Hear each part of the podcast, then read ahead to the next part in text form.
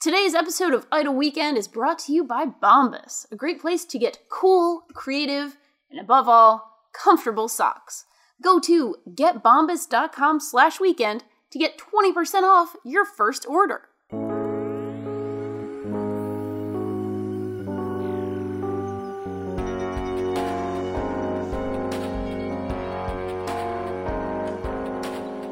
Welcome to Idle Weekend. I'm Danielle Riendeau, and I'm here with my co host Rob Zacny to wind down another week. And this week, we're talking about reinterpretation.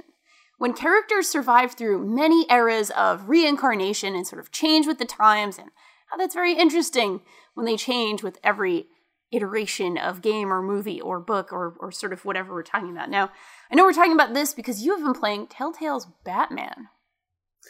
Yeah, and it sort of got in my head because it actually sort of set makes an entire game about the death of Bruce Wayne's parents, which sounds pretty unappetizing, right? Like that is an event that has been analyzed from every conceivable angle. Like we basically we know all about what happened to Bruce's parents and I was sort of questioning whether it was something that would be fruitful to revisit narratively. But Telltale Batman actually um, take some pretty bold directions with retelling that story. Uh, unless there's some pretty major plot twists uh, coming in the late stages of the game, uh, I am almost done, but I haven't quite finished it. Unless there's some major like plot twists that have yet to happen, um, it really recasts, at least in this universe, um, the goodness and innocence of Thomas and Martha Wayne, particularly Hmm. Thomas, and that's something that largely hasn't wavered across a lot of um, versions of Batman over the years. Like Thomas Wayne and like the, Bruce's parents are always sort of like these saintly uh, patricians, right? The and and their death is just an unmitigated tragedy uh, that the city to a degree never gets over, and Bruce never gets over. Telltale Batman kind of starts uh, from the perspective of and, and actually sort of Alfred enunciates it at a certain point. He says, you know, your parents were billionaires. You don't make that kind of money without doing a few morally questionable things. yeah. And that's kind of that's kind of where it sort of t- you know takes it as its point of d- departure. Like Wayne Enterprises is not a company that could be built on a purely innocent foundation, right? Like Yeah. the dude has just too much money and influence for that family to be squeaky clean. And so right away it's it's sort of calling into question some some core elements of the the Batman mythos as it were. But it also got me thinking about how this is a character that has been interpreted and reinterpreted and what I kind of enjoy about it is that Batman and a lot of a lot of comic characters, but especially especially Batman, uh, is is open to this kind of reinterpretation, where you can bring out these characters again and again and again, but you can illuminate something different with them each time, depending on how you tell, depending on the way you tell the story. Right? It's sort of the way, like in Greek tragedy, um, pretty much all of them are taking uh, the characters from from Homer, right? Like Yes. a lot of them are setting the action against the most well-established myth of uh, mythical story of, of ancient Greece, but they're all kind of exploring different characters and bit players and events that are sort of known to have happened but weren't really delved into. That's kind of what like a lot of interpretations of of Batman are doing, right? Like so Telltale Batman is very much at odds with the Christopher Nolan interpretation where like Bruce Wayne doesn't exist, right? That's that's the that's the Nolan version of the story. You know, Batman is real and Bruce Wayne is is the secret is the false identity. Um Telltale Batman is is actually much more of a Bruce Wayne story, really. Uh, Batman is very secondary. Uh, it's much more interested in Bruce Wayne is, you know, he is the real person. He is trying to live his own life, um, and it's not all driven by his needs as Batman. So I just I find it kind of interesting to see this starting to pop up in in games a little more, but mostly it just got me thinking about how cool it is that you can revisit these settings and characters again and again, and because they're familiar, there's a lot you don't have to explain to the audience. You know, I mean, the the audience can expect a lot, but that sort of frees you to do character examinations on other things. Yeah, I think it's it's really kind of exciting and wonderful, and it's one of the reasons why I'm not as sort of, I guess, bothered by generally not as interesting to me sort of superhero movies. Uh, because if they're based on a character that I actually really like and find interesting or find really fun or or just enjoy that world, I'm able to completely enjoy it without being like, eh, okay, it's another it's another movie about a guy with big muscles blowing shit up and being all righteous. I mean, I guess I feel that way about Captain America, but you know, take something like Thor, for example.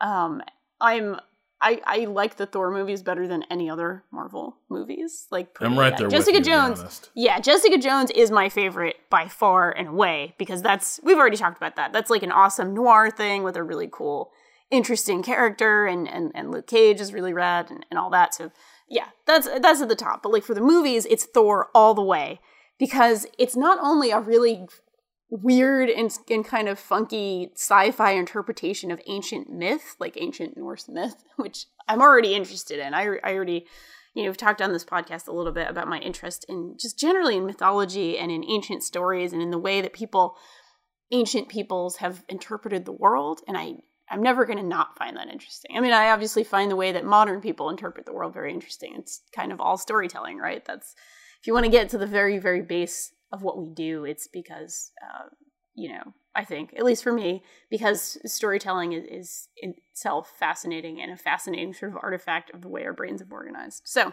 to get back to Thor, I really like those movies. They're funny and they're weird, and they're basically romantic comedies with a massive budget and a bunch of weird costumes and special effects and other kind of funny things going on. But those movies are allowed to be so weird. Like, I don't know. I, I feel like the first Thor was almost not experimental, but so much more you know niche than any other one of those Avengers movies was ever going to be because it's based on this this weird guy from ancient mythology, right? Like this weird guy and his weird dad and his weird brother, and Natalie Portman is a is a dorky scientist. Like it's it's great and and bizarre in so many ways, and it's allowed to be great and bizarre because it has this character that everybody kind of knows a little bit about and kind of has an image in their head of. Oh, I, I utterly love uh, that that first Thor movie, uh, especially because it's also so perfect that like you had Branagh uh, directing it because yes. he's so he's totally used to working in that like Shakespearean diction, right? Like yes. all the emotions and feelings are turned up to ten. Um, people like don't just talk; they declaim, and that is what people of Asgard do. And the gag is Asgard is like Asgard is real, and then they come to Earth and they're still they're still gods. They're still playing out these like you know these these high dramas and tragedies against a backdrop of like um you know r- like rural middle America. Yeah. With the diner and the, yeah, it's it's great. It's the great fish out of water story. Well, and the entire like Thor, you, like the entire Thor comic is kind of a dusting off of an old setting and story and yeah. transplanting it to almost like a different merging it with a different pantheon, right? Except that pan- the pantheon it was merged with in that case was the Marvel, you know, superheroes. Yeah. But they pretty much take all the, the as much of the Norse myth as, as they can steal, uh, and and use it for the foundation for the Thor comics, and it works really really well. Like uh, the Thor comics are among my very favorites. Um, the Kid Loki series was was was tremendous that uh, that Kieron Gillen uh, did. It's just it's it's utterly heartbreaking. And um, Thor: Goddess of Thunder uh, w- was really cool. Yeah. Um, a bit. there were a couple. There's there's one issue that is just 100 percent like feminist fan service. Like literally, have, you, have, you, seen this issue? It's like I think so. Where she's just like punching the guy, and it's like she says something about the patriarchy or yeah, and like don't say feminist does. that way. But the best part is yeah. when the female supervillain is like, I'm gonna come quietly because I respect what you're doing. And they basically like fist bump and go like girl power, and that's that's just an issue. Like has nothing to do with anything. It's just like yeah. pure fan service. It's amazing. Uh, that's kind of great. Let's watch girls get together and be cool. Yeah, yeah. that's that's kind of great. I I'm I'm also thinking more of how I can apply this to games. You know, of course, Um, and I know we were talking a little bit about Lara Croft at the beginning. We Yeah. were thinking about what to talk about here. And I think that one is also super valid.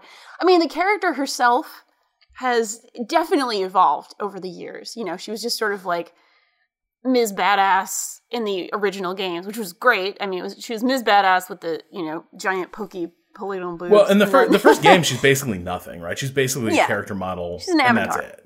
Yeah, Yeah. totally. And then they start digging into the story a little bit, and then there were those movies with Angelina Jolie. Remember those? My God, Yeah. those were a thing. And then, and then, and then, of course, uh, we get into the modern era, and Rise of the Tomb Raider kind of really makes good on the. You know what? Let's reinv- Let's really reinvent a character. Let's really go to her roots and show her struggles and X, Y, and Z. And I and I loved that.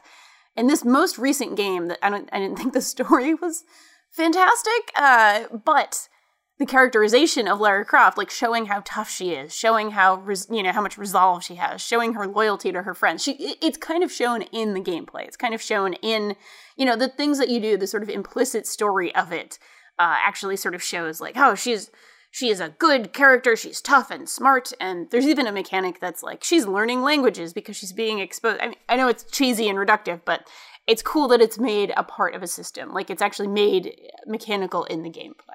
She's figuring things out, and she's attentive, and she's you know a, a brilliant um, uh, ling- linguistics. There's a Brilliant term. linguist, yeah. A brilliant linguist, yes. Uh, She's a brilliant linguist who is who is figuring things out by being in different parts of the world and studying and sort of investing in in all these sort of different systems are making her better and making her a, more interesting character. There's also something, and this is a really really minor touch and a really really small thing, but it I, I found it really really cool and really interesting that the animation in the most recent game is so good and so awesome and and so good at sort of showing what she's going through at the time where there's this tiny little moment when you get out of the water anytime you're sort of swimming and she you know very businesslike but she sort of she, she sort of wrings her hair out the way you know anybody with long hair does. And it's like this little moment of like connection with this character who's this super badass who can shoot all these guys and beat up all these guys and climb everywhere. And she's like but she's still got her ponytail wet. She's still got to wring it out. And it's it's little things like that that that attention to care that show like oh we we want to make a super badass but she's also a human being. It's kind of it's kind of great i think I like that as you revisit some of these like long-standing characters, you can start to play with things that maybe have just been hinted at uh, in the past, right? So, uh, again, something I noticed with uh, Telltale Batman is that a lot of the game revolves around his relationship with uh, with Harvey Dent, and a lot of so a lot of times like Harvey Dent is sort of presented as just a tragic figure, right? He's the one bad day character who is irrevocably lost. Um, and one thing I find kind of interesting is that with this interpretation of the character, there are little hints that maybe, you know, good Harvey Dent wasn't quite as good as he's sort of made out to be yeah and I kind of I kind of dig that too. Like, I- think one of the interesting interesting things I find in Telltale Batman is that the destiny of every character is known to the audience, right? Like you meet the Joker at one point, but he's not the Joker yet. But like everyone but Bruce Wayne, like everyone playing it, everyone knows who this character is going to be. yeah And the dramatic irony and the tension comes from the fact that Bruce Wayne is naive about what this character represents. But what that kind of allows Telltale Batman to do is sort of start questioning whether or not any of these characters, like, sort of questioning whether or not these characters really do ha- make the choices that they seem to, or, or are, or maybe are shaped by events uh, the way they're often sort of believed to be. Like, is Harvey Dent really turned into Two Face because of like whatever accident befalls him, or was Harvey Dent always kind of a secretly dark dual personality? Uh, and it just hadn't, you know what I mean? Like, like Yeah. that per, that character, that villain was always lurking there, and the seeds were there previously yeah yeah, and, and so that's that's one of the things I, I, I find I find kind of interesting with with revisiting settings like this. um, and and using these characters, these these almost like stock characters at this point. Like like Batman uh, for me, Batman is basically the American version of the Robin Hood myth. You know, Sure, it's sure. the, Yeah. the the rich boy protects the, the, you know the the rich man protects the uh, protects the common folk uh, from the predations of the criminal classes uh, by using his money and his technology. Like it is the, Yep. it's the most American thing uh, possible. Um, but it allows for all these characters to sort of appear on the scene and again and again. You know what I mean? Like, you know, like Robin Hood has Friar Tuck. Um, you know, Batman will always have an Alfred. Will most always have a Lucius Fox at his side. Yeah. He will always uh, sort of long for Selina, Kyle from afar, uh, and, and it's just kind of how you move these pieces around and all their you know infinite ways of combining. Uh, where where it gets where it gets pretty interesting, but there's not a lot of settings you can do that with. Like Batman's kind of unusual in that regard. Um, comics, I think, are, are generally kind of good at that for simply because they've been around for like, you know, 50, 60 years, uh, a lot of these characters. Games, I'm not sure, have a ton of, of options like that. Like, Lara Croft has, like, l- does Lara Croft have characters around her for the most part that, like, pop up more than once or twice in, in the entire series? They do in this new iteration, like since Rise, uh, I think, or sorry, since um, what was the the one from 2013? I don't want to get it wrong. Or Wasn't that uh, Rise? Was that Rise? And this one is something. Okay.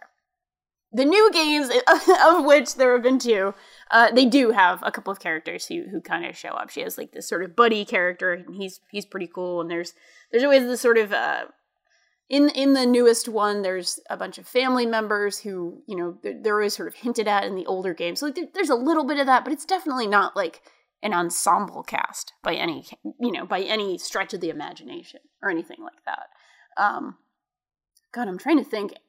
There's not a ton of franchises that really lend themselves to this by nature of, you know, I'm thinking about something like The Legend of Zelda, which has been around for 30 years now, and Link gets kind of reinterpreted a little bit. Like Wind Waker Link is definitely different from, you know, Ocarina of Time But Link, they're and also so on and so forth. yeah, but they're But they're all kind of yeah. silent, you know. It's which is which is fine, but it's not like there's a ton of of, and then they're not silent, uh, and also sort of giving a lot of story detail through their animation or anything. The, the story of Zelda games are the adventures that you have with this, you know, with Link, and he's named that because he's the link to you. He's an avatar, you know, the whole dealio with that.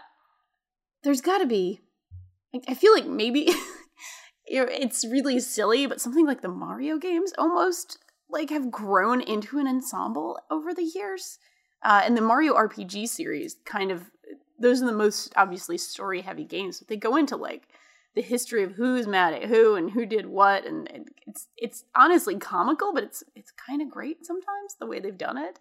Um, the writing in those games is actually really strong. I don't know if you've played many. No, of- I haven't. Those games, okay. No.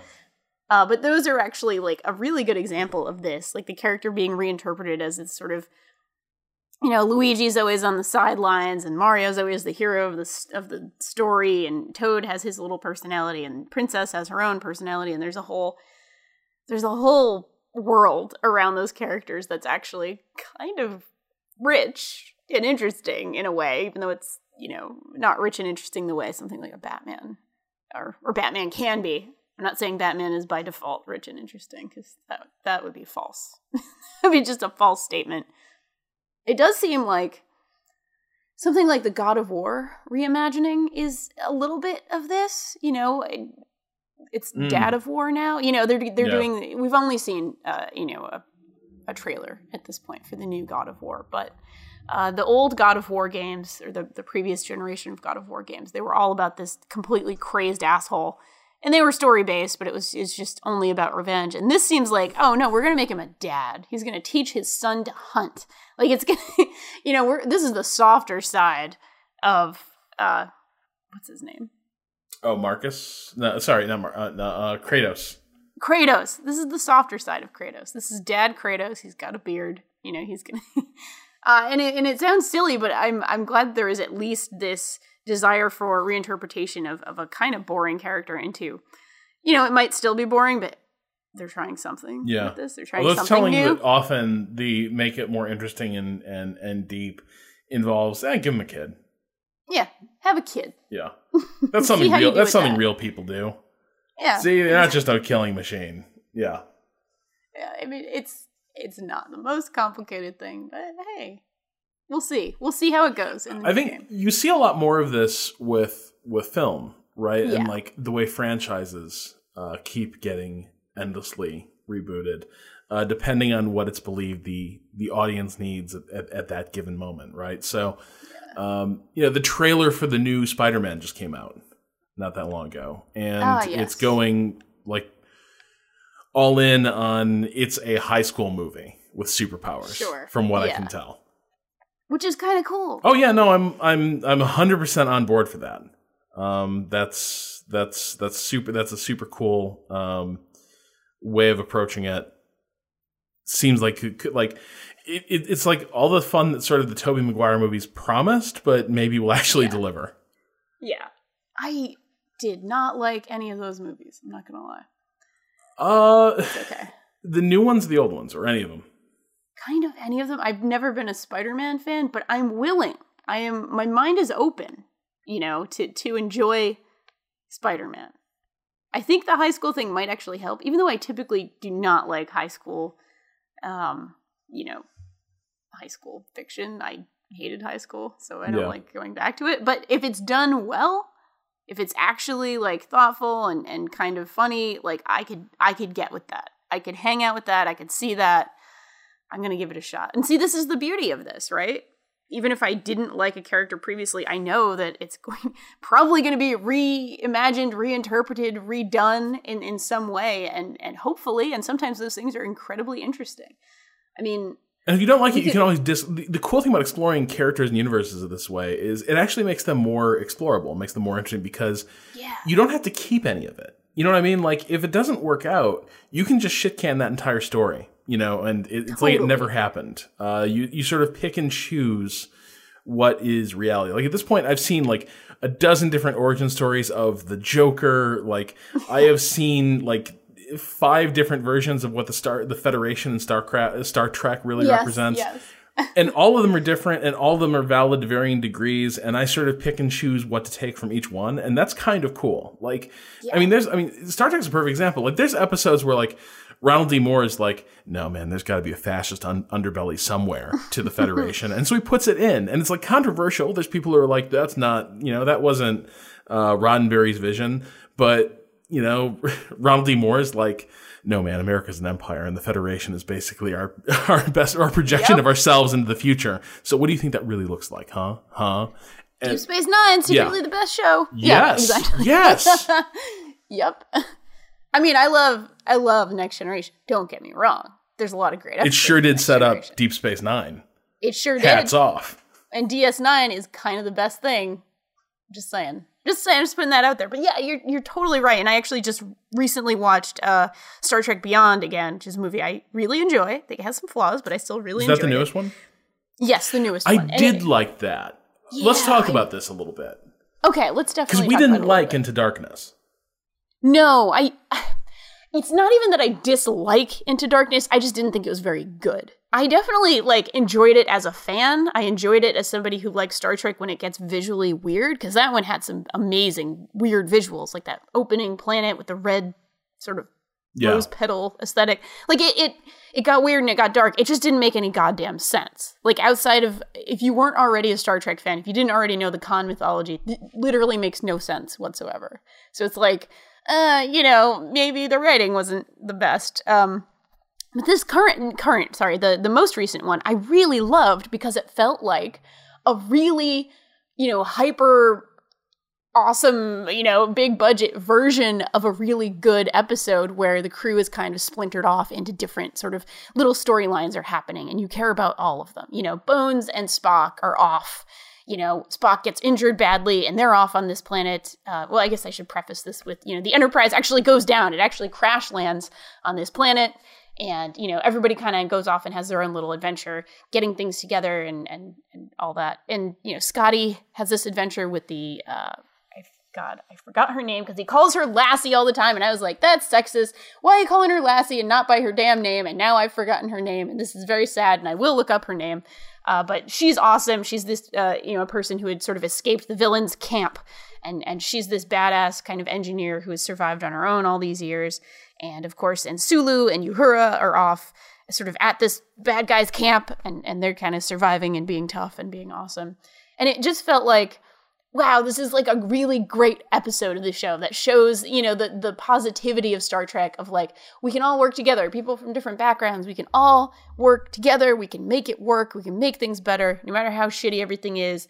If we put aside our differences and make it work, we're gonna make it work, man. It's very it's a very Obama esque Yeah.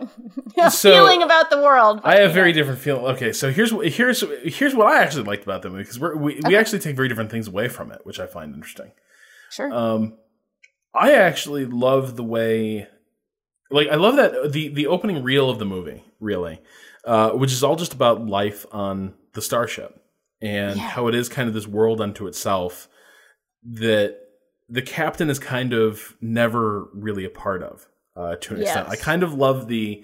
Um, it- it's very much a nod toward Wrath of Khan, right? The sort of Yes. impending midlife crisis uh, facing Captain Kirk. You know, like, is this all there is?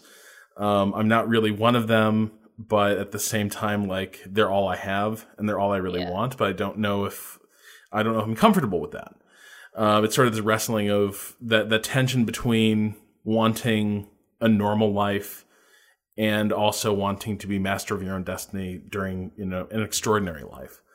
Uh, I, I kind of love the way that opening of the movie uh, brings that out. Um, and and as it does so, actually also does a good job of fleshing out a lot of the characters who've been sort of incidental uh, over the years or who haven't gotten their really gotten their moment. Um, my complaint about the movie, and I had this kind of, like I had like I noticed it um, when I saw it on on a plane uh, a couple months ago, but it occurs to me how many movies have villains with really murky, hand wavy revenge motives. yes. Like Idris Elba deserved a better He's fucking villain wasted. than that Wasted character. in this movie. Yes. Yeah. Yes. All he did was basically get like shipwrecked and Mm-hmm. forgotten. And he's really, really angry. And for pissed. no good reason, he's going to kill everyone because of that anger. We should we should say. Oh, by the way, spoilers. Uh, yeah. Um, I'll put them in the show notes. We'll be fine. yeah, sure. It'll, it'll be great. Uh, anyway, the point is though, he's just got this like unfocused revenge motive that like doesn't isn't really ever justified. He's just he's just pissed. And it like it occurred to me like in all these super supervillain movies, and Star Trek is right in line. It basically is a comic book movie at this point. Yeah. People have no like the villains have no motives. They have no ideology that that animates them.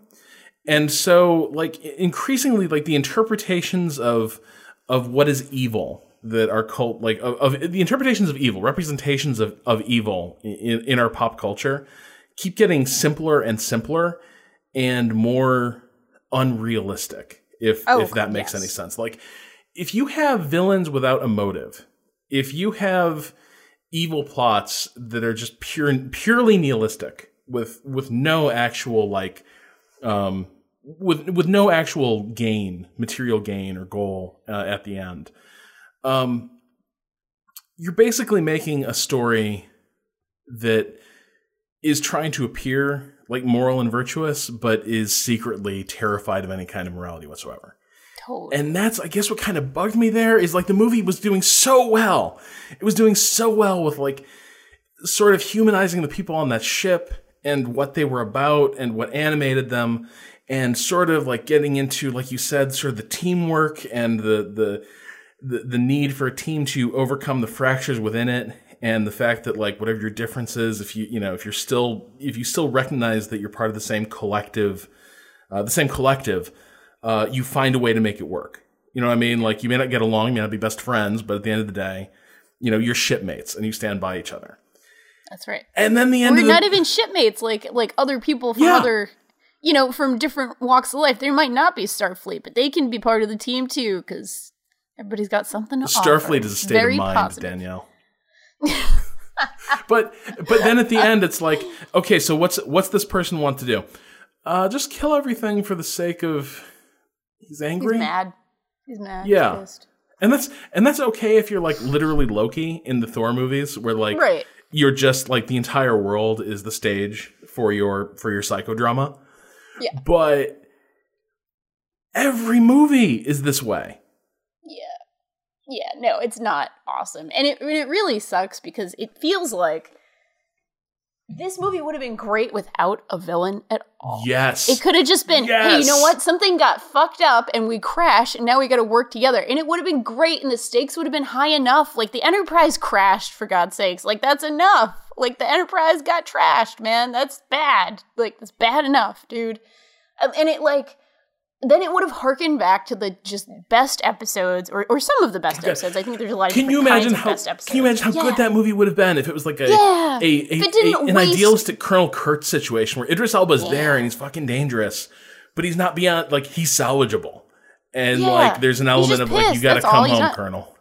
He's not ruining the world. Yeah. He's just he's had to be tough because things weren't great for him and it sucked. But like, you know what? He can be part of the team too, dude. Yeah, Like you know, I know I'm saying this as as like painting a rosy picture, but like that's a rosy picture kind of movie. So he really does not I don't know, it, it just feels so it also wastes can we just talk about this one trend of 2016 here, Mm. or at least the last couple of years, of like wasting incredibly beautiful actors under 10 cakes of makeup and then they're not even a very good his film. makeup was real bad. Oh, oh. Like that also happened with Oscar Isaacs this summer in X Men, the X Men movie that came out this I summer that I that totally one, I liked, that nobody else liked. But yeah, I, I still liked it. I just thought it, it also kind of wasted him. And what was the other super recent one? Well, no, that didn't waste him, but Mads Mikkelsen was was under extreme glitter reptile makeup, but that I was okay with that because he still that? looks wonderful. Uh, in Doctor Strange. Okay, yeah, yeah. and then I mean, okay. and then there was that time that uh, Benedict Cumberbatch, uh, you know, was an entire dragon. Um, Yep. So there was that Yeah. too. that also counts in this. Like it's But- it's fine. It's just like why? Ugh. If they're not a good villain, if they're not going to be great, like I don't. I mean, it's gonna want be you to. it's gonna be really them. embarrassing in like 30 years when like you know the retirement and like you know obituary memoriam retrospectives are happening and like all your Yeah. best clips of some of the best actors of this generation are like dudes in fucking capes and like uh like face paint and shit like that. It's gonna be it's gonna be mortifying, right? It's, It's gonna be like, well, this is what we needed in our dark geopolitical time. We needed very un unrealistic heroes because there were no real heroes in 2016. Good. Well, I mean, uh, like, okay, so God, just to just to keep going, this thread going, like, the Winter Soldier Yes. was so close to being a great comic book interpretation of like '70s paranoid spy thrillers Yeah. in some ways, Yes. and you had Robert Redford like totally committing to it, um, as just this, um, like fallen idealist, kind of oily, but but also kind of relatable and someone you could easily want to believe in, uh, even if they were increasingly in, in, incredible uh, in some ways. And at the end, again, it's like, well, what's what's your end game here? Well, I'm part of Hydra, so we just want to kill everything. You know what I mean? It's like Yeah. that's kind of what it turns into. Is like, oh man, he, Hydra was inside Shield the entire time, and you know what Hydra's all about? It's ending mankind and enslaving it. And what I kind of loved was the real point of that entire plot twist is that the fascism gets, you know what I mean? The, the fascism gets inside organizations and institutions that are built to fight it, right? Like Yes. that, that organizations and institutions get corrupted uh, by using extreme methods and by adopting and internalizing uh, the beliefs of their foes. And that's kind of what, like, the, the, the movie sort of feints in that direction and, and even sort of explicitly enunciates that uh, in places. But then at the end, you still have Robert Redford bleeding out and watching a fucking helicarrier like blasting away above Washington and going, Hail Hydra. Like, god damn it. Yeah, it's God, why can't we just can't we just fucking put Trump in all these movies? Can't he just be the bad guy? Like, you know, we we have a cartoon villain here in 2016. God, like, we might as well. I guess one thing movies didn't like. Movies prepared me for fascism to adopt a subtle and seductive Yeah. disguise. Uh, didn't expect it this way. yeah, exactly. didn't Exactly. didn't expect just some just an ass just a boorish asshole who's like, "Yo, I'm fascist. Vote for me." And everyone's like, "Hey, like that." Says what he thinks. Yeah. Yep. No, nothing. Yeah, nothing prepared me quite for that. Yeah, Like, was why, like- we couldn't we have Darth Vader? Yeah, At least Darth Vader looks cool. Like, you know, I was like, we had if we had to have a piece of shit fascist. like V for Vendetta, like, oh, that's so cartoonish and, and overdone. Oh, 2016 had things waiting for me. oh, it's life. Yeah. Yeah. Yep. Yep. Totally agree. And this is part of this is why we need Star Trek as an aspirational, happy universe Well- where good things can happen occasionally. So this is this is getting a, a little a little far afield, but I do find it interesting how like revisiting different settings uh, and, Yeah. and places becomes an opportunity to play out our collective fears and anxieties. Like I find it really interesting that, and I know like Rogue One is not a reaction to 2016. The movie predates that by by far, but I do believe that movies in a lot of times a lot of times movies are weirdly in tune with like our collective subconscious that like they don't really come from nowhere. And if events overtake them a lot of times that's because like movies to some degree sensed something um something in the air. You know what i mean? And i find it interesting that rogue one is kind of explicitly a movie about like a doomed resistance Yes. Yes. I mean, I, I definitely want to talk more about Rogue One. Uh, either e- we can talk about it now, or I can talk about it in my as my weekend projects. I let's saw it on- let's put a pin in this well, let's put a pin in this topic and Yeah. get it in weekend correspondence but i, I, think do want to revisit idea. this whole like collective uh like subconscious psychodrama thing I think you're absolutely right. We're gonna go back to this. Uh, we're gonna go right to our mailbox. First, a word from our sponsor. Hey Rob, it's almost Christmas, and I couldn't help but notice the stockings you hung by the chimney. It doesn't look like you did it with much care. what are you talking about i i hung those with the tenderest of care bob cratchit didn't look after tiny tim half as well as i looked after my holiday hearth Rob, just, you know, look at the socks you put up there. Those look like old gym socks from a Kmart value pack. You really think Santa is gonna leave you presents in those pieces of trash? wait santa cares about stuff like that The guy in a bright red suit of crushed velvet with a fur fringe? You bet your ass Santa cares about that kind of stuff. And when he comes down that chimney, he's gonna want to take he's gonna take one look at those ratty pieces of garbage, decide it's the worst insult to the North Pole since the Franklin expedition. oh my god how do i fix this danielle it's christmas is almost here It's alright, don't panic. It's easy, Rob, because you can just go to getbombas.com slash weekend and get 20% off your first order of high quality, stylish socks. no way D- do you think santa will approve Hell yes, he will. Who wouldn't approve of Bombas with their soft, long staple cotton, reinforced footbed, and honeycomb arch support? They're the kind of socks Santa would be proud to cram full of toys. Not only do they say you care about what Santa thinks, they show you care about your feet enough to take care of them. So if I go to getbombas.com slash weekend, will Santa think I'm a good boy? Rob, Santa won't just think you're a good boy, he'll know it. That's because for every pair of Bombas you buy, an additional pair is donated to a homeless shelter, where socks are one of the most requested items for donation. then I'm definitely going to getbombas.com slash weekend to get 20% off my first order. All right, everybody. What an ad. That was that was a hell of an ad. Here we are in our weekend correspondence. We have Joseph writing in. Joseph writes, Hi, research and development. Double topic this time. Uh, first, on single transferable vote systems. Ireland, my home country, has that, along with multiple representatives per district. That means that very few voters, only the most fringe people, do not have a representative they voted for. While that's good, don't get excited, as this can make for a radical and fluid government that is responsive to voters, uh, because Ireland has been ruled by the same two center right parties for 80 years, with various small parties coming and going, neoliberals, labor, greens, radical left, and occasionally and thankfully short lived fascists. Secondly, on trash satire. I'm convinced that one of the best satires in games is Just Cause 2. While Harvester might explore the difference between player intent and character intent, Just Cause 2 does exactly the opposite. It pairs player intent and character intent. Rico isn't in Panau. I don't Panau. say P- Panau. Let's call it Panau. Not played it, but he's not in Panau for the time, for the good of the Panauan people, or to defend democracy, or even to really defend America. He's there to have a good time, and his mentor, Tom Sheldon, this is really explicit towards the end when a Regime Change for Dummies book appears, and Sheldon R. talks about how great Panau is for grilling. Uh, when playing this, I actually stopped at one point and wondered wait, is Sheldon actually at, at all different from the neocon Hawks?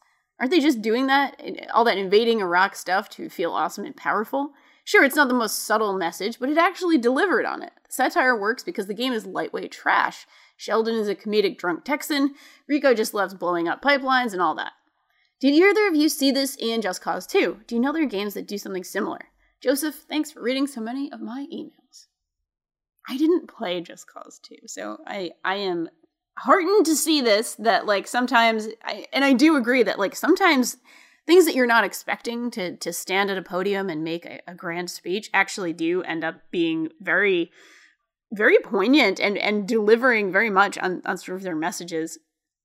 And it, like in in, to- in terms of tone i feel like the the fast and furious series is almost the, the perfect example of this. Like they actually deliver these like very heartwarming messages about family in the context of these trash ass movies about like doing cool car heists and racing cool cars. And it's like waha this is awesome.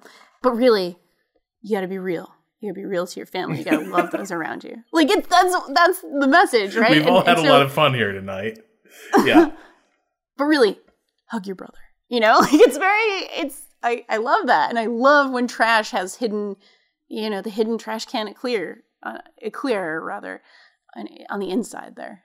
Beating a strong heart beating with a trash can of clear that is a really gross trash can of Claire at this point. Yeah, I I'm know, little, I'm a little frightened of that trash can of Claire. it's pretty nasty Uh, yeah, so I actually haven't played the Just Cause games either, but I do find that kind of interesting that that reading sort of comes out of that game that in a game that's explicitly about like just laying waste to this island for shits and grins.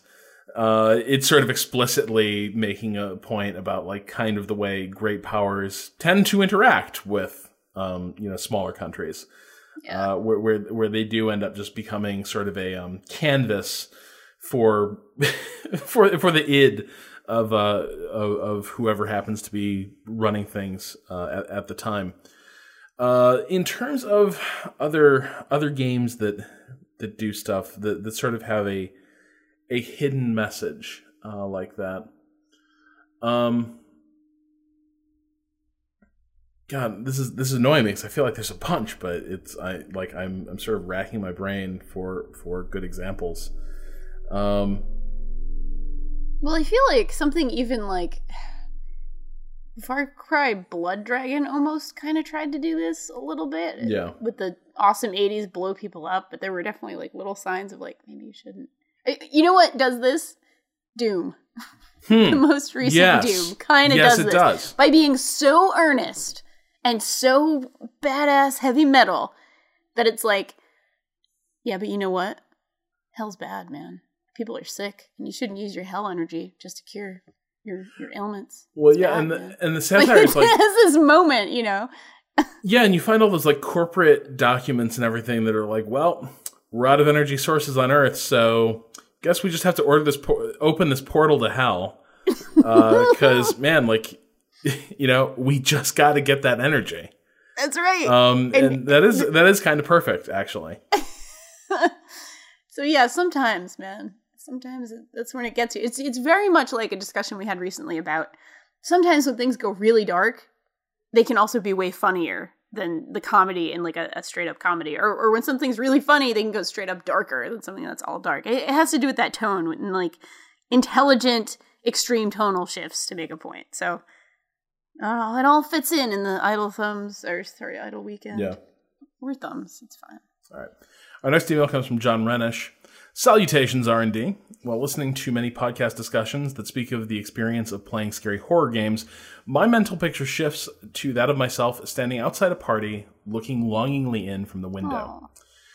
I like that mental ability to be sucked into a game to be embraced.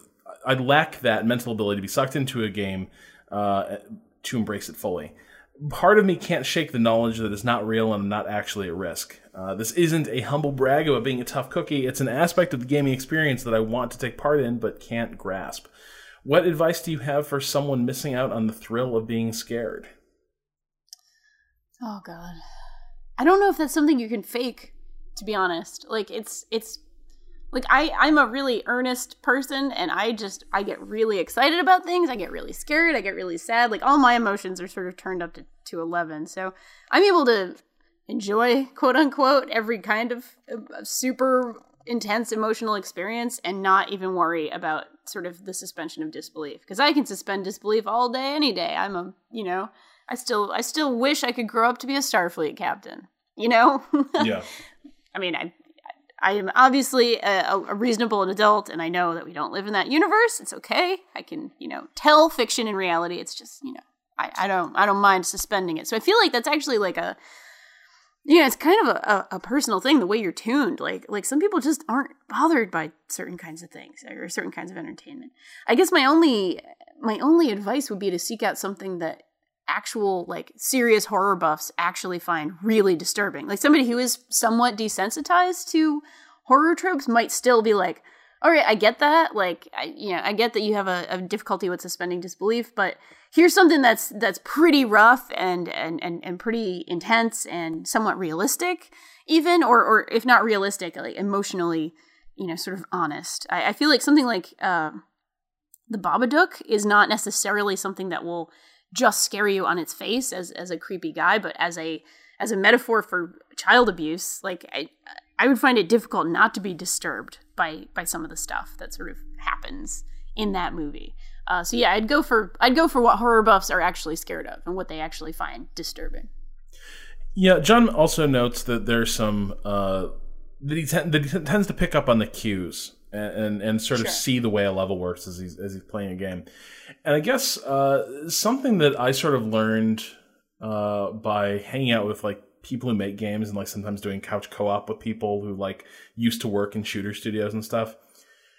What's interesting is that like you hang out with a level designer is in some ways the worst thing because they will just be they, they will just be unconsciously like unpacking the entire level as you're playing it like they will you know they'll be commenting on the way it's constructed and like oh that's really cleverly done. Like oh see the way that that spotlighting on that door uh there like direct captures your gaze first and then and that you know delays the the, the moment you notice that this other thing is there. Uh so there's all the all this stuff that they pick up on. Um Yeah. and yet they still really really enjoy these games. And it may it may be a different enjoyment. Like to a degree um to a degree the experience of like being legit like scared out of your mind playing a game like like I am when I'm playing Amnesia maybe that is beyond you. Like that you know you may not just be able to suspend your disbelief uh sufficiently to do that. On the other hand you can still really appreciate um the craft right? Like you can still you can see how it's working but you can still appreciate the aesthetic effect the way you know it captures you by it catches you by surprise at moments. Um the way certain authored moments are allowed to play out despite like you know not without resorting to heavy scripting stuff like that uh, you can appreciate places where you were sort of involuntarily turned into uh, a player on a stage uh, that's really cool uh, so I, I don't think like for me it's not important that I be like terrified during a lot of like scary games. I just kind of want to get into it. Yeah. Yeah, I totally agree. And it's it's very much like, you know, once you take a bunch of film classes, you never look at movies the same way, but you, you certainly, at least most people, I think, still really appreciate them and, and really appreciate that craft, just like you're saying. So yeah, yeah, you can you can do it, my friend. You can still enjoy horror. Alrighty, we have an email from Seb. Seb writes, "Hello, R and D. Part of the reason I think I fell in love with Alien Isolation. Oh, editor's note. Hey, look at this. This is topical. Back to the email. Uh, was that it felt like you were fully inhabiting a person in a specific place in a specific and fleshed out world. You also had all the frailties that you might expect a person to have when faced up against an alien that can kill in an instant and hear your footsteps' location with pinpoint precision from 20 meters away. Androids with superhuman strength, and scared human groups just fighting to survive uh, that shoot at anything that moves. Recently, however, I've been thinking about another game I fell in love with in the Alien franchise. Alien versus Predator. Mm-hmm. No, not the new one. The classic two thir- the classic 2000 Yeah. version that had you being able to play through three separate campaigns: Marine, Alien, and Predator. Whilst the Predator and uh, excuse me, whilst the Marine and Predator campaigns were enjoyable and evoked by uh, very different feelings, the real triumph lay in how well the Alien campaign encouraged you to fully inhabit the alien by mechanics and moveset alone. For example, you were very squishy, so you had to move fast and approach from different angles. You could destroy humans quickly, uh, but you could also heal yourself by biting the head off live prey, meaning it has to.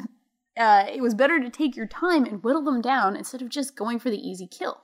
And humans in groups pose a significant problem due to their numbers advantage, so it's easier to pick them off one at a time instead of trying to kill them all at once. Unfortunately, I can't think of many other games that truly make you feel like you're inhabiting a life form other than ourselves. You have any examples of this uh, done well in the recent past, and you think there's much scope or desire for it in the future?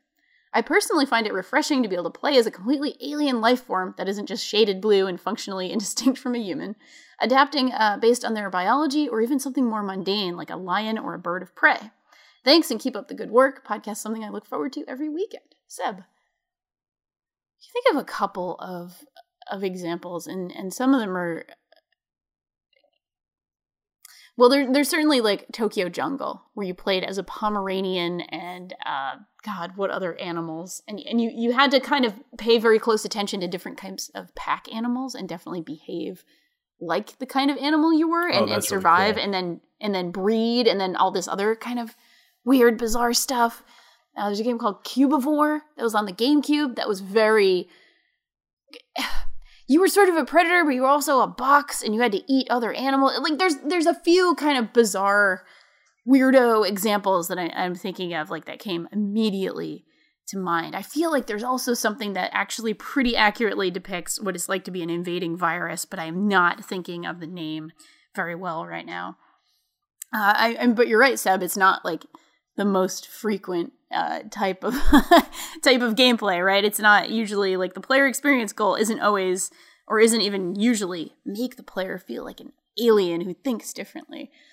Um, I guess maybe something like Flower, Mm. uh, because you're you're technically the wind, but it's it's very much like it's making you feel like a, a, a creature with a very different sort of sense of locomotion and, and a very different sense of you know uh, the world they inhabit like the actual sort of mechanics of moving around felt very different from even humans in flight basically. Uh you know like when typically when you're playing something that you're flying you're a human flying that machine or yeah.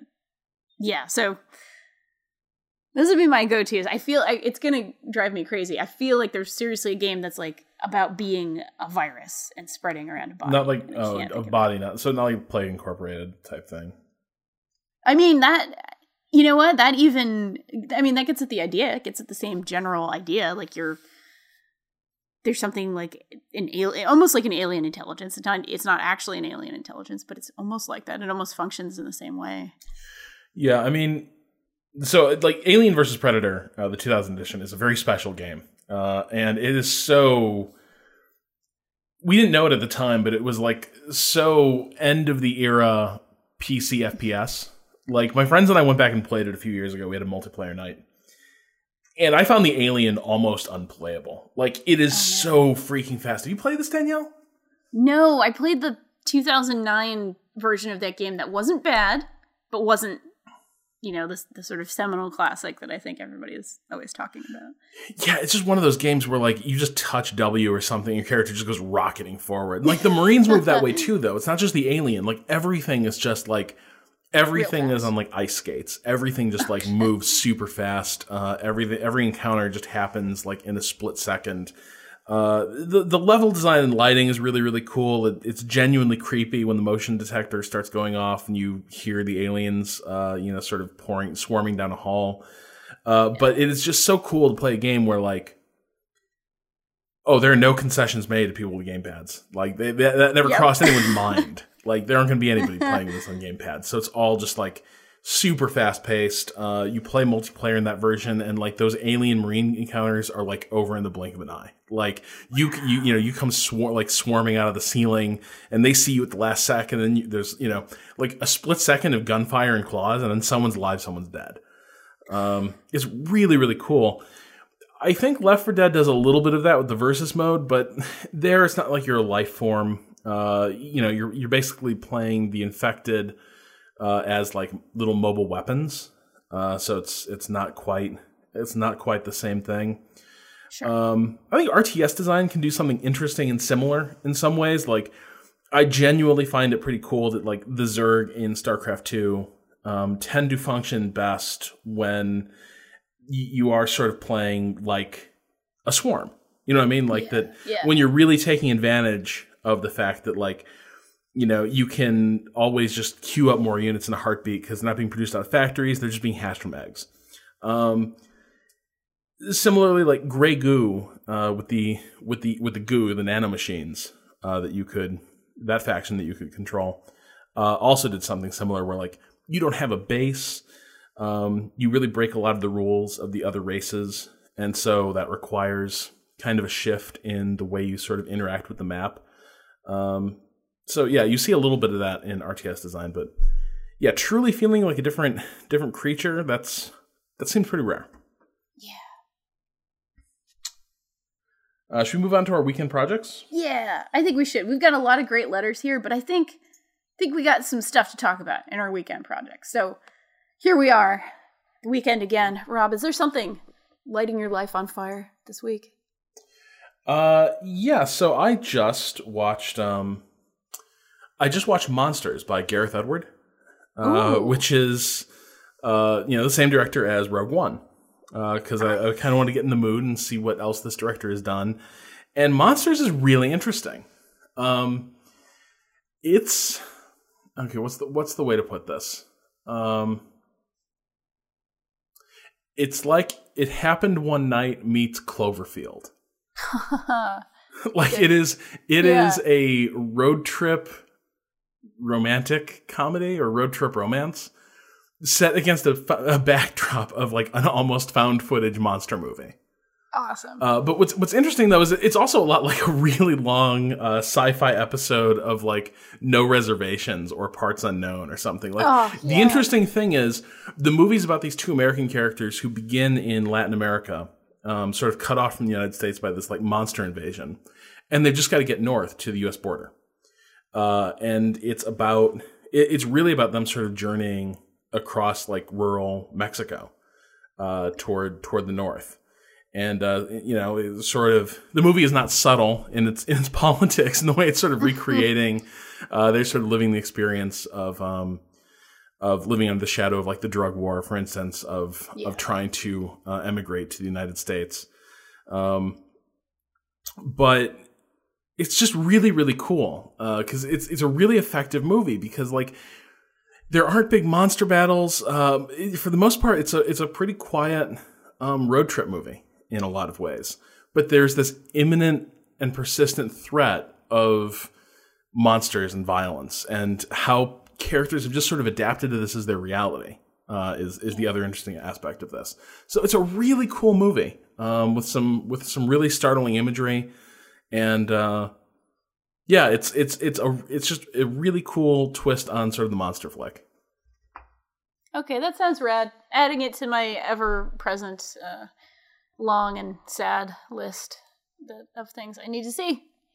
And I, this weekend, as we had sort of discussed previously, my pick is Rogue One, Star, a Star Wars story. That's the official name.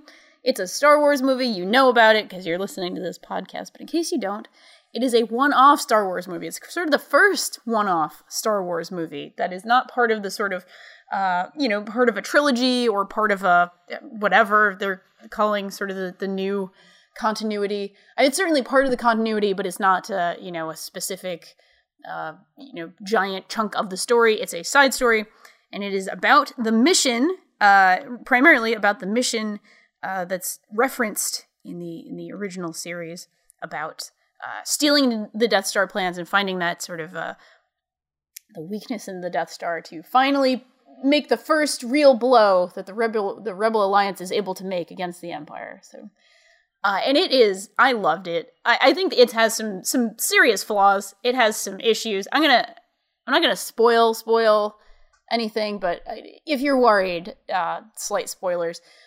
I think the weakest part of the movie uh, by far is that they actually use these facial scanned characters. They, they Grand Moff Tarkin is the a facial scanned CGI character uh, of the original actor, and I, I apologize, I, I, can't recall Peter his Cushing, name. I think. Peter Cushing, of course, it's Peter Cushing. Yes, uh, and it just.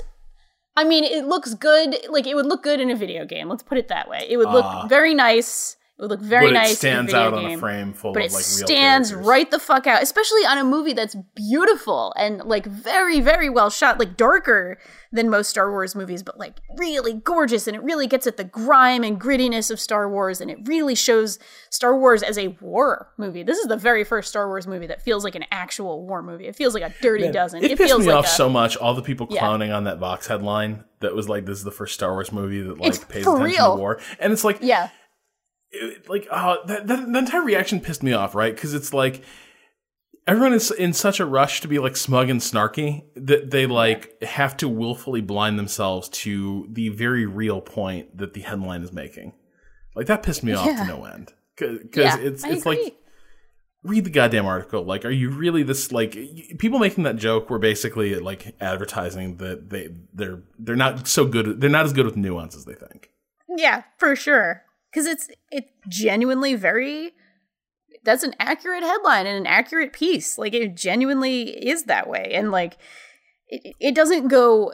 It's it's not nearly as in depth as you know a uh, Zero Dark Thirty or Right. something like that. Certainly, but it does actually get a little bit into the nuance of like how fucking hard it is to run a coalition of different kinds of people, and they all want to splinter off, and they all have slightly different reasons for hating the empire and wanting to fight the empire and different people want to do it in a different way and it's hard as all holy hell to not be a fascist when fascism seems like such a basically easy conclusion of like let's get shit done the universe is big there's a lot of different people there's a lot of diversity let's just fucking crush it that seems like a, a you know the tempting and easy path. It, it, it doesn't paint it's obvious the, the empire is evil of course it's evil and the rebel alliance is you know presented in a good light but it it does actually genuinely uh, go after those subtleties a little bit of of you know there's a speech uh, by by sort of uh, Diego Luna the the sort of uh, male lead in the movie and he he's kind of like I've done some really shitty things for the Rebel Alliance. Like I've done a lot of terrible shit uh, and it would be all for nothing if we weren't willing to fight and we Oh weren't willing to fight dirty sometimes and it's like fucking right, man. Like, yes, thank you for acknowledging some of this stuff. I mean, and you watch the earlier movies, and they're certainly doing bad shit. They're killing endless numbers of people, even if they're stormtroopers or whatever. Like, still killing dudes, man. Like, it's, you know, it, it's not as if the Force automatically let you put your phaser on stun. Like, that's not how it works here. Uh, so it, I found that very satisfying. Yeah, I really liked the characters. I loved the cast of characters. Uh, my girlfriend had kind of different of a different take on it, and I think her take is absolutely valid. I, she was a little bit disappointed, I think, by certain elements of the movie. Um, and and and this is like, I, I, okay, if if you know that it's basically a, a movie about a suicide mission, you're not going to be surprised that a lot of people die in this movie. And while I was like super super excited, loved these characters, I thought they were great. They're they're definitely kind of archetype characters, but they're awesome and they they feel they feel sort of lived in uh, as roles. But it is definitely true that there are a lot of people of color and they're super rad. And you could read some of the actions of the movie as being kind of Orientalist. And also, hey, look at these great people of color, these great characters who are people of color. Um, a lot of them get blown up. like, there's, I think that's Oh, you run you run into like the black guy always dies problem of like yes, like post World War Yes. II like war movies. Yeah. Yes, it's Yeah. definitely, and, and I and I like. Thanks you for know, your I- help, idealized minority. No problem. Right. Let me lay my life down nobly for you, white white Right. protagonist. Right, exactly. And it's not even like it, it's not.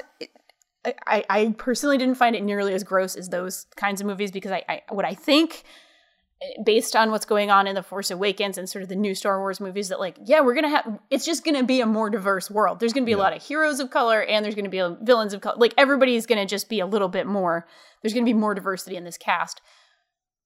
But the unfortunate side effect of that is that we don't live in an equal world where you know when a whole bunch of people of color get blown up, it's not like oh well you know the white people get blown up too. It's it's there's still a massive inequality there and i like really appreciate that and wanted to to note that i think that's a very valid thing uh a, val- a valid you know thing to say about this movie uh, Yeah. uh, but i did personally love it i i thought it was like a fucking awesome actiony Star Wars movie that I actually had a little bit more to say than any other Star Wars movie ever has. Uh, so I, I dug it. I think the writing is pretty uneven, to be honest, but uh, Yeah, well, you know, there's a lot of exposition. There is a lot of heavy ass exposition of like, oh, but you raised me and now now I'm sad and you know, there's a whole lot of of rushed text heavy scenes in between sort of action that feels a little like lame. yeah, like y'all, you could have you could have shown not told here, like for sure. Uh, so it is a little heavy in that regard. Like it's a little heavier than it needs to be. There's definitely some some fat that could have been trimmed a little bit or finessed a little bit. Uh, so so yeah, my take is I absolutely loved it, but I do think it has it has some it has some issues. You know, there's Yeah. there's a little bit of issue there. Um, I'm super excited to see it. Uh, I like. I am kind of interested to see whether or not it feels like sort of old war movies where like minority characters are getting mowed down, uh, in part to like, um, ennoble them, uh, or if it just feels like this is a movie where like, look, most people aren't making it out of this alive, and uh, that's just the way this this movie's going to break down, and it's more diverse cast. So I'm curious how that's going to play. yeah. I'm curious how that's going to play out. Um, because yeah, there was definitely like having watched a bunch of old war movies, like you pretty much always knew that the cool black guy in the squad was never going to make it. Yeah. And if there was a sort of racist character in the yeah. squad, there was a good bet the black guy would end up saving or befriending or sacrificing himself for that dude. Yeah. Uh, so yeah, that can be um, that can, that can be a little frustrating.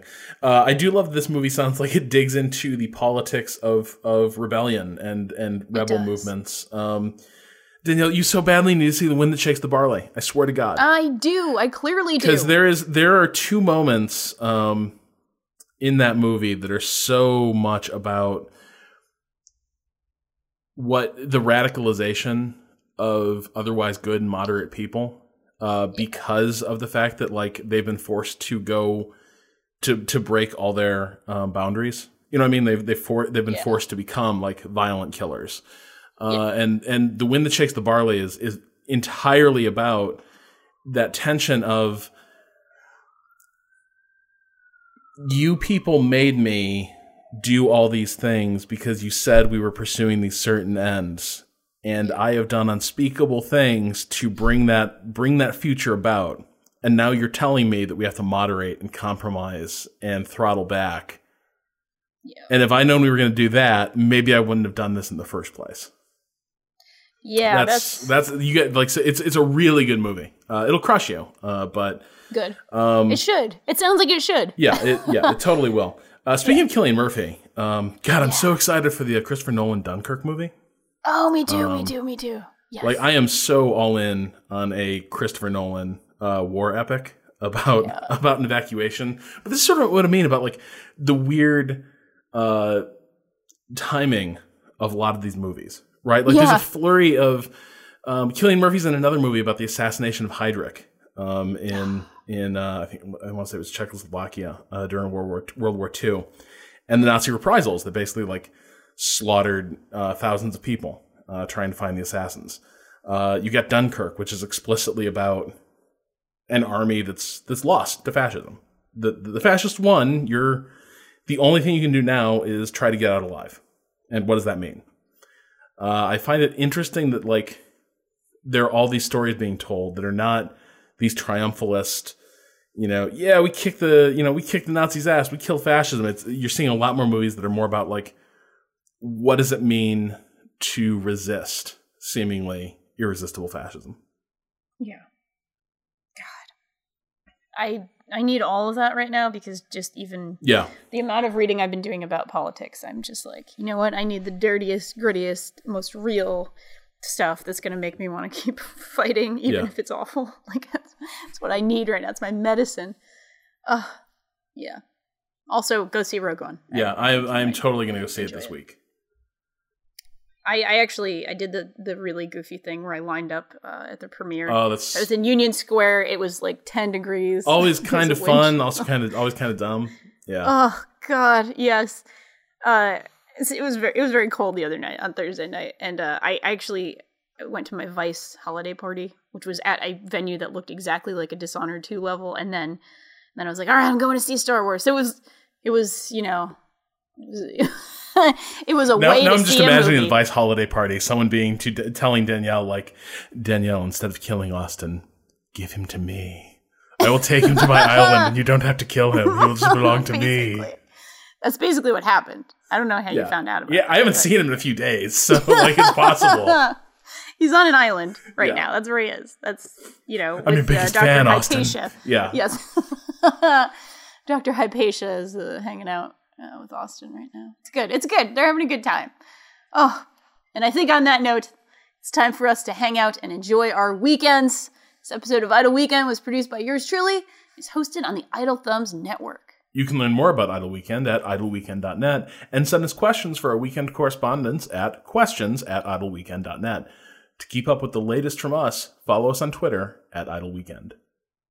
And we always want to thank you for sending in letters and interacting with us and sending us things to talk about and think about and read about. It helps us so much. Uh, and we really appreciate it when you go ahead and, and tell a friend, tell an enemy, tell somebody you've never met before, tell a stranger on a bus. Y- you know, whoever you think might enjoy Idle Weekend, if you tell them about us, it helps us so much. If you have a moment to rate us on iTunes, that also helps us so, so much. And we, we always appreciate it and we thank you very much for your time and your earbuds. So, for Rob Zacny, this is Danielle Riendeau, wishing you the finest of idle weekends.